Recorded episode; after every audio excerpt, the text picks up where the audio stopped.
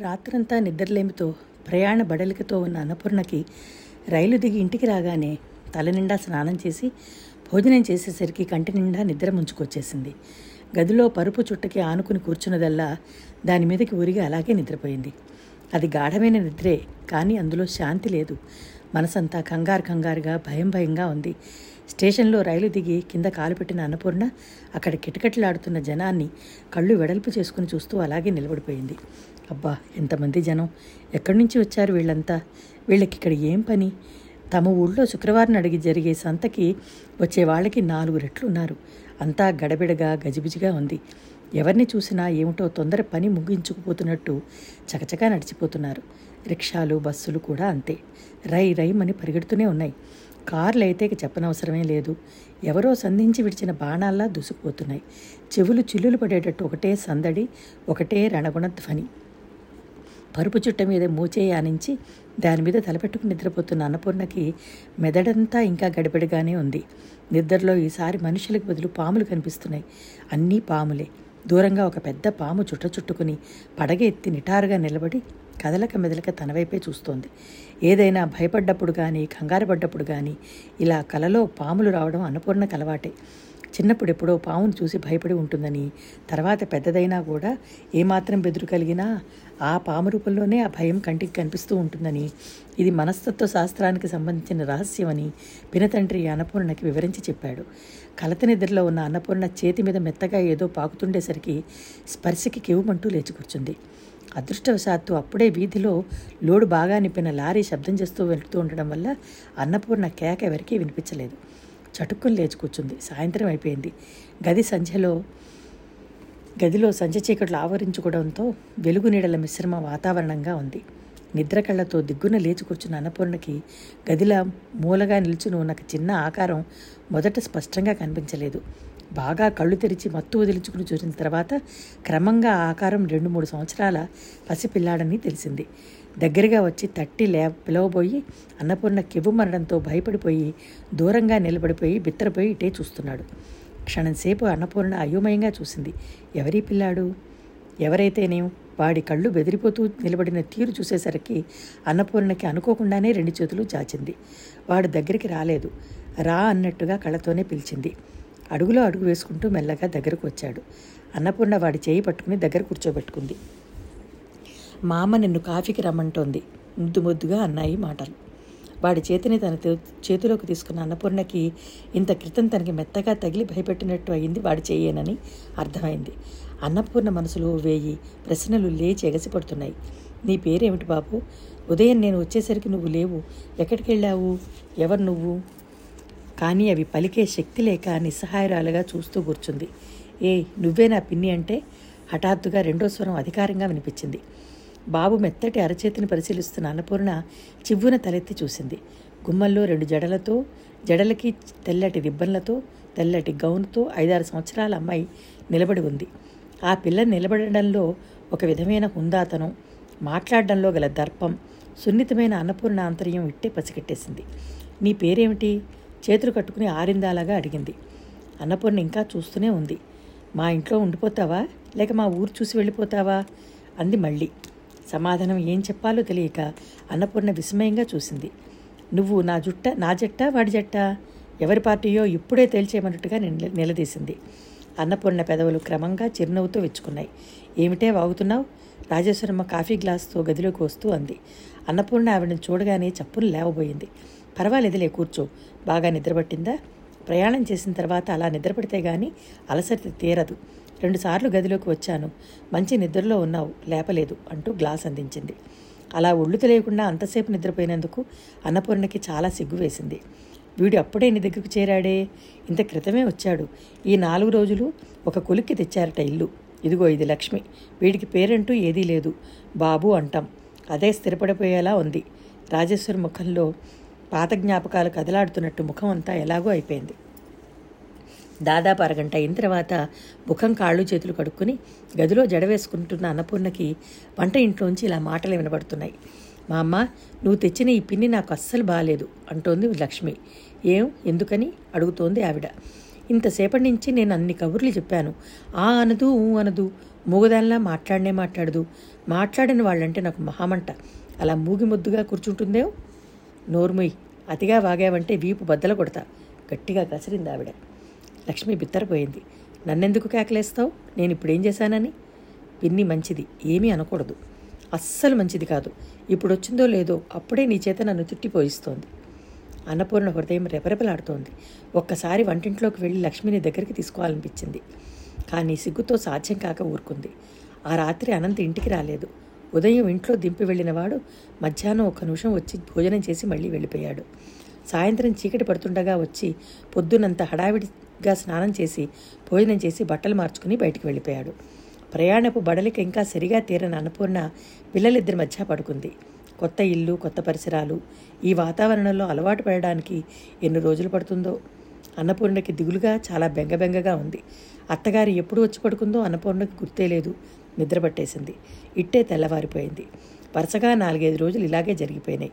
రోజులు వారాలైనాయి వారాలు నెలలుగా మారాయి. అన్నపూర్ణకి తనకు పెళ్ళైనట్టు అత్తవారింటికి వచ్చినట్టు లేనే లేదు. ఏ బంధువుల ఇంటికో ఇబ్బంది వస్తే నాలుగు రోజులు అవసరానికి ఆదుకోవడానికి వచ్చినట్టుగా అనిపిస్తోంది. వచ్చే ముందు పినతల్లి అది నీ ఇల్లు నీ ఇష్టం అని చెప్పింది. ఈ ఇంట్లో తన స్థానం ఎక్కడుందో ఏమిటో అన్నపూర్ణికి ఎన్ని రోజులు గడిచినా అర్థం కావడం లేదు. అత్తగారు చాలా మంచిది. తనని కన్న కూతురి కంటే మిన్నగా చూస్తోంది. నిజమే. దానికి మారుగా అన్నపూర్ణ ఆవిడకి ఇంట్లో ప్రతి పనికి చేదోడువాడుగా ఉంటుంది. మొదట మొదట్లో ఆవిడ పనులు చేస్తుంటే అన్నపూర్ణ సాయం చేసేది. ఇప్పుడు అది మారింది. ఇంటి పనంతా తను చేస్తుంటే ఆవిడ ఒకటి అరా సాయం చేసినట్టుగా కాస్త చేయి వేస్తుంది. పక్కింటి పిల్లలిద్దరితో లక్ష్మి స్కూల్కి పెడుతుంది బాబు ఇంట్లోనే ఉంటాడు. బొద్దుగా అందంగా ఉన్నాడని ఇరుగు పొరుగు ఒక క్షణం ఇంట్లోనే ఉండనివ్వరు. ఎప్పుడు చూసినా ఎవరో ఒకరు తీసుకుని పెడుతూనే ఉంటారు. అత్తగారికి చుట్టుపక్కల ఆత్మీయుల సంఖ్యకి కొదవేం లేదు. మధ్యాహ్నం పూట నలుగురు ఎదురుకి తక్కువ కాకుండా వచ్చి కూర్చుని తమ కష్టసుఖాలు వెళ్ళబోసుకుంటూ ఉంటారు. అనంత్ చేసేది ఇంజనీరింగ్ పని. ఇరుగు పొరుగు అమలక్కల ద్వారా తెలిసింది ఏమిటంటే అతను ఉద్యోగం రిజైన్ చేసి ప్రైవేటుగా ఇళ్ళు అవి కట్టించడం కాంట్రాక్ట్ తీసుకున్నట్ట. అహర్నిశలు వాటికి సంబంధించిన పనిలో మునిగి ఉంటాడు. అతని గది విడిగా ప్రత్యేకంగా ఉంది. ఒక్కోసారి రాత్రిపూట ఆలస్యంగా వచ్చినా అతను ఎప్పుడు కూడా తరి గది తలుపులు బిగుచుకుని లైట్ వేసుకుని ఏదో రాస్తుండడం పెన్సిల్తో స్కేల్తో ఏదో గీస్తుండడం అన్నపూర్ణ ఒకటి రెండు సార్లు చూసింది. ఓ రోజు రాత్రి ఇలాగే అందరూ పడుకున్నారు. ఆ రోజు చాలా ఆలస్యంగా వచ్చిన అనంత్ భోజనం కూడా చేయకుండా వెళ్ళి గదిలో కూర్చున్నాడు. తలుపులు చేరవేసి ఉన్నాయి. వాటి మధ్య నుంచి వస్తున్న కాంతి ద్వారా అతను టేబుల్ దగ్గర కూర్చున్నాడని అన్నపూర్ణ ఊహించింది. అన్నపూర్ణకి ఆ రోజు ఎందుకో కానీ సరిగా నిద్రపట్టలేదు. చాప మీద అటు ఇటు ఒత్తికిలుతూ నిద్ర కోసం ప్రయత్నం చేస్తోంది. గదిలోంచి ఉన్నట్టుండి అమ్మా అని వినిపించింది అతని కంఠం. అన్నపూర్ణ ఉలిక్కిపడి కళ్ళు తెరిచింది.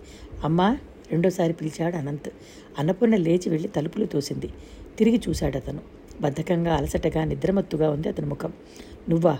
మంచినీళ్ళు ఇవ్వు అన్నాడు. అన్నపూర్ణ లోపలికి వెళ్ళి మంచినీళ్ళు తెచ్చి అతని టేబుల్ మీద పెడుతుంటే చేయి చాచి అతనే అందుకున్నాడు.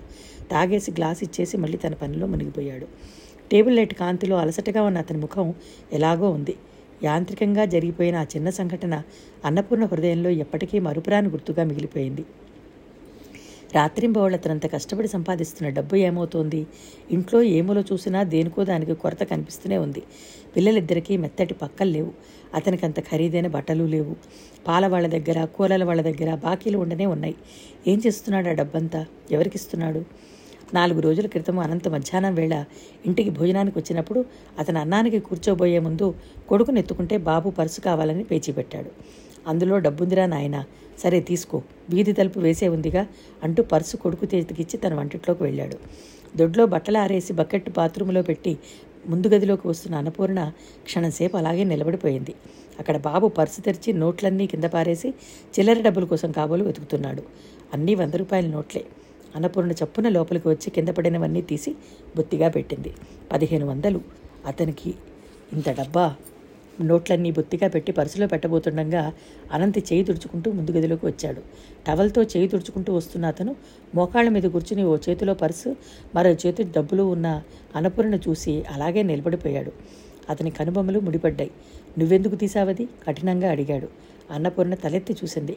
అతని చూపుల్లో మహిమేమిటో గాని అన్నపూర్ణ హృదయం నత్తగుల్లల్లో పురుగులా ముడుచుకుపోయింది. పర్సు తెరిచి డబ్బు ఎంత ఉందోనని పరీక్ష చేస్తోందని అభిప్రాయపడుతున్నాడు అతను. అన్నపూర్ణ తన పని చేయలేదన్నట్టు నిస్సహాయంగా బాబు వైపు చూపించింది. నాకు తెలుసులే బాబుకు నేనే ఇచ్చాను.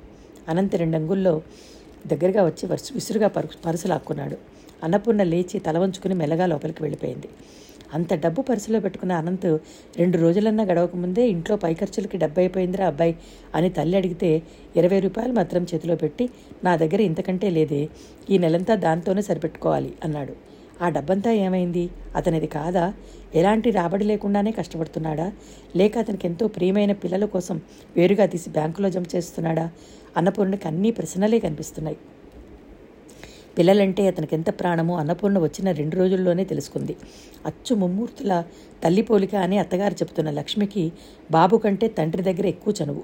త లక్ష్మి కోరుకున్నది ఏదైనా సరే క్షణాల మీద తెచ్చిస్తాడు అతను తండ్రి ఇంట్లో ఉన్నప్పుడు అతని వింపు మీద పడి ఊగుతూనో అతని షర్టు గుండీలు విప్పి పెడుతూనో అతని జుట్టు చెరిపి సరిచేస్తూనో దగ్గర దగ్గరే ఉంటుంది లక్ష్మి.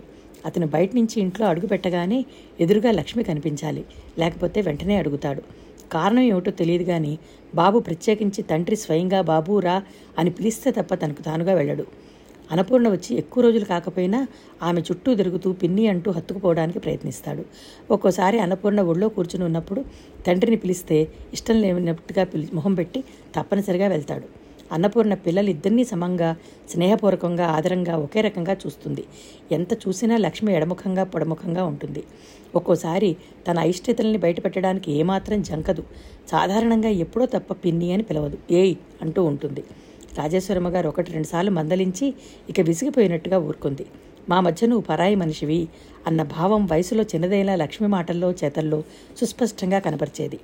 పిల్లలతో ఆడుకుంటున్నప్పుడు అనంతని చూడాలని అన్నపూర్ణ హృదయం పదే పదే ఆరాటపడుతుంది. వాళ్ళతో కలిసి కూర్చున్నప్పుడు అతని ముఖాన విసుగు కానీ అలసట కానీ లేకుండా నవ్వుతూ తుళ్ళుతూ ఉంటాడు. కనుబొమ్మల మధ్య సు- చికాకును సూచించే ముడి లేకుండా కళ్ళలో అలసట లేకుండా ప్రసంగంగా ఉన్న అతన్ని చూస్తే అతని ముఖం ఎంతసేపు చూసినా తనివి తీరనంత సుందరంగా ఉంటాడు.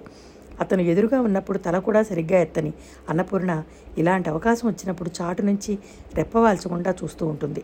మొదట మొదట్లో అతను అలా చూడటమే ఆనందంగా భావించిన అన్నపూర్ణ సాధ్యమైనంత వరకు ఎలవేళలా ఇంట్లో ఉన్నప్పుడు అతను అలా ఉండే పరిస్థితులు ఏర్పడేలా ప్రయత్నించసాగింది. ఆ రోజు ఆదివారం రాజేశ్వరమ్మ ఉదయం లేచినప్పటి నుంచి హడావిడి పడుతోంది. ఆ రోజు మధ్యాహ్నం ఆవిడ పిన్నత్త గారి కూతుళ్ళు వస్తామని కబురు చేశారు. రాబోయే వాళ్ళ కోసం వంట చేసేటప్పుడు అదే కుంపటి మీద కొన్ని పలహారాలు తయారు చేయించి పక్కన పెట్టించింది. ఇల్లంతా నీట్గా సర్దారు. ఆవిడ ఏది చెప్పినా ఇట్టే గ్రహించి చక్కగా అమర్చిపెట్టగల అన్నపూర్ణ చేతి కింద తోడుండటం వల్ల ఆవిడికి దేనికి శ్రమ కలగలేదు. మధ్యాహ్నం అవుతుండగా ముందుగది మరీ శుభ్రంగా ఊడ్చి చేపలు పరిచారు. వంట ఇంట్లో మంచినీళ్ళు ఇచ్చే గ్లాసులు పలహారాలు పెట్టే ప్లేట్లు మరోసారి కడిగి తుడిచి బోర్లించి సిద్ధంగా పెట్టారు. ఇంకా ఆ మూల ఏదో సర్దుతున్న కోడల్ని రాజేశ్వరమ్మ పూర్ణ ఇంకేదైనా పని ఉంటే నేను చూస్తాలే నువ్వు వెళ్ళి ముఖం కడుక్కునిరా ఇవాళ జడ నేను వేస్తాను అంది. అన్నపూర్ణ ముఖం కాళ్ళు చేతులు కడుక్కుని వచ్చేసరికి అన్న రాజేశ్వరమ్మ దువ్వెని తీసుకుని వంటింటి గుమ్మం దగ్గర కూర్చుని ఉంది. అన్నపూర్ణ జుట్టు ఇప్పుకుని ఆవిడ ముందు కూర్చుంది. రాజేశ్వరమ్మ మౌనంగా జుట్టు పాయలు విడదీసి చిక్కుతీసాగింది అన్నపూర్ణని చూడగానే ఎంతో సామాన్యంగా కనిపించే విగ్రహంతో చూపరుల దృష్టిని ఆకర్షించి అలాగే ఆకట్టుకునేది తలకట్టు మాత్రమే. అది అందంగా మెత్తగా ఒత్తుగా నల్లగా భారంగా సుదీర్ఘంగా ఉంటుంది. జడే మరీ అంత గట్టిగా వేసుకుంటామేమో నువ్వు? వదులుగా వేసుకుంటే ఎంత బాగుంటుందో తెలుసా? రాజేశ్వరమ్మ అన్నపూర్ణని ముందుకు తిరగమని తల వంచి పాపిడి తీస్తూ అంది. అన్నపూర్ణకి కళ్ళల్లో నీళ్ళు ఊరుతున్నాయి. పుట్టి పెరిగిన తర్వాత తనకు బుద్ధి తెలిసినప్పటి నుంచి ఇంతవరకు ఎవరి చేత జడ వేయించుకోలేదు. ఎప్పుడైనా సుస్థి చేసి మంచం మీద లేవలేకపోతే జుట్టు జడలు కట్టి పిచ్చిక గూడిలా ఉండేది. పిన్ని అన్ని పని అన్ని కబుర్లు చెప్పేది. అంత పని చేయించుకునేది. ఇతరులకి చేయమని పురమాయించేది. ఎప్పుడన్నా ఒకసారి ఒంట్లో బాలేక మంచం మీద నుంచి లేవలేకపోతే ఎంత విసుక్కునేదో ఈ విధు విధులింపులకి తూట్లు పడిన హృదయం మళ్ళీ మామూలుగా మారడానికి చాలా రోజులు పట్టేది. అందుకే సాధ్యమైనంత వరకు ఎలాంటి అస్వస్థత శరీరాన్ని పీడిస్తున్నా అన్నపూర్ణ మంచం మీద పడుకునేది కాదు. భగవంతుడు దయామయుడు. నోరివ్వకుండా ముగదాన్ని చేసినా పరిపూర్ణమైన ఆరోగ్యం ఇచ్చి ఆశీర్వదించాడు. తనను ఒక విధంగా అవిటి చేసి ఈ ప్రపంచంలోకి పంపినందుకు దేవుణ్ణి ఎన్నడూ ఏమీ అనక కేవలం తన దురదృష్టంగా కిందటి జన్మ పాప ఫలితంగా సరిపెట్టుకున్న అన్నపూర్ణ ఆరోగ్యం విషయం వచ్చేసరికి అదంతా ఆయన కనికరమే అన్నట్టు కృతజ్ఞతతో అంజలి ఘటిస్తుంది. ఈ రోజు లేచినప్పటి నుంచి అత్తగారు రోజు కంటే ఎక్కువగా ఆత్మీయంగా సంచరిస్తోంది. ఆవిడ ప్రవర్తనలో ఒక విధమైన సాన్నిహిత్యం సరళత్వం కనిపిస్తున్నాయి. అల్ప సంతోషైన అన్నపూర్ణ హృదయం పన్నీటి జల్లు కురిసినట్టుగా పరవశమవుతోంది. పాపిడి తీయడం పూర్తయిన రాజేశ్వరమ్మ అన్నపూర్ణని వెనక్కి తిరగమని పాయలు పాయలుగా నునుపుగా జడవేస్తూ అంది. చూడు పూర్ణ ఇవాళ నీకు కొన్ని విషయాలు చెప్తాను. విని మనసులో పెట్టుకోవాలి. మళ్ళీ చెప్పినట్టుగా కూడా నాకు కూడా గుర్తు చేయకూడదు. వచ్చినప్పటి నుంచి నీకు ఇది చెప్పాలని అనుకుంటూనే అశ్రద్ధ చేశాను అంటూ మొదలుపెట్టింది. అన్నపూర్ణ గుండె బిగపట్టి ఒళ్ళంతా చెవులు చేసుకుని వినసాగింది. ఇప్పుడు మన ఇంటికి రాబోతున్నారే. వీళ్ళు మా పినత్త గారి కూతుళ్ళు. పెద్దావిడ పేరు నాంచారమ్మ. రెండో ఆవిడ పేరు రుక్మిణమ్మ. పెద్దావిడికి ఒక్కరితే కూతురు. పేరు సుధా. దాదాపు నీ ఈడే ఉంటుంది. బిఏ పాస్ అయింది కిందటి వేసవిలోనే పెళ్ళయింది. చిన్నావిడికి ముగ్గురు మగపిల్లలే. మీ మామగారు బతికుండగా మన పరిస్థితులు దివిటీలా వెలుగుతుండగా ఆ రోజుల్లో వీళ్ళు సొంత చెల్లెళ్ళ కంటే ఎక్కువగా మన ఇంటికి రాకపోకలు జరుపుతూ ఉండేవారు. పండగలకి పబ్బాలకి పురుళ్ళకి పుణ్యాలకి వచ్చి సకల మర్యాదలు జరిపించుకుని పెడుతూ ఉండేవాళ్ళు. అనంతకి పది సంవత్సరాల వయసు ఉండగా ఆయన పోయారు. ఆయన నీడలో నిలబడి చూసినప్పుడు బయట పచ్చగా సుందరంగా ఎంతో అందంగా ఎంతో నివాసయోగ్యంగా కనిపించిన ప్రపంచం ఆయన కంఠంలో ప్రాణం పోగానే ఏడారిలా శూన్యంగా కీకారణ్యంలా క్రూరంగా అనిపించసాగింది. ఆశ్రయవిహీన అయిన ఆడదానికి డబ్బు ఎన్ని ప్రమాదాలు తెచ్చిపెట్టగలదో ఆమెను ఎన్ని ఇబ్బందులకు గుర్తు చేయగలదో క్షణంలో అనుభవమైంది. ఆయన పోయిన తర్వాత అందరి అసలు సూప స్వరూపాలు బయటపడసాగాయి. మా ఇద్దరు ఆడపడుచులు ఎవరికి వారు? నా దగ్గర చేరి నన్ను లోబరుచుకుని నా ఆస్తిని పొందాలని చూశారు. బంధువులతో విసిగిపోయిన నేను స్నేహితుల దగ్గరికి చేరితే వాళ్ళు నోటితో తీతీగా పలుకుతూ సానుభూతి కనపరుస్తూనే గుండెల్లో విషం పెంచుకోసాగారు అప్పటి నుంచి అనంత భవిష్యత్తు కోసం ఈ ఆస్తిని నా చుట్టూరా చేరి రాబంతుల పిక్కు తినేయాలని చూసే వాళ్ళందరి నుంచి మెలకువగా తప్పించి కాపాడడం కోసం ఈ పృథ్వీలో ఏ ఆడది పడరాని పాటలు నేను పడ్డాను. అనంత పెద్దవాడయ్యాడు. ఇంజనీరింగ్ పరీక్షలో స్టేట్లో ఫస్ట్గా పాస్ అయ్యాడు వాడు కూడా తండ్రిలాగే ప్రయోజోడికిని తెలుసుకున్న బంధువుల్లో చాలామంది పెద్ద పెద్ద కట్నాలు ఆశగా చూపిస్తూ సంబంధాలు తీసుకువచ్చారు. నాకు డబ్బు దశకం మీద ఏమాత్రం మోజు లేదు. నాకున్న కోరికెల్లా ఒకటే. నాకు ఆడపిల్లలు లేరు. కాబోయే కోడలు అనంతను అర్థం చేసుకుని వాడిని సుఖపట్టే ఇల్లాలే కాకుండా కూతురుగా నా మురిపని తీర్చగలిగేది కూడా కావాలి. తల్లికి కూతురి దగ్గర ఎలాంటి చనువు స్వతంత్రం ఉంటాయో అలాంటి ఇవ్వగ ఇవ్వగల అమ్మాయిని కోరుకున్నాను నేను.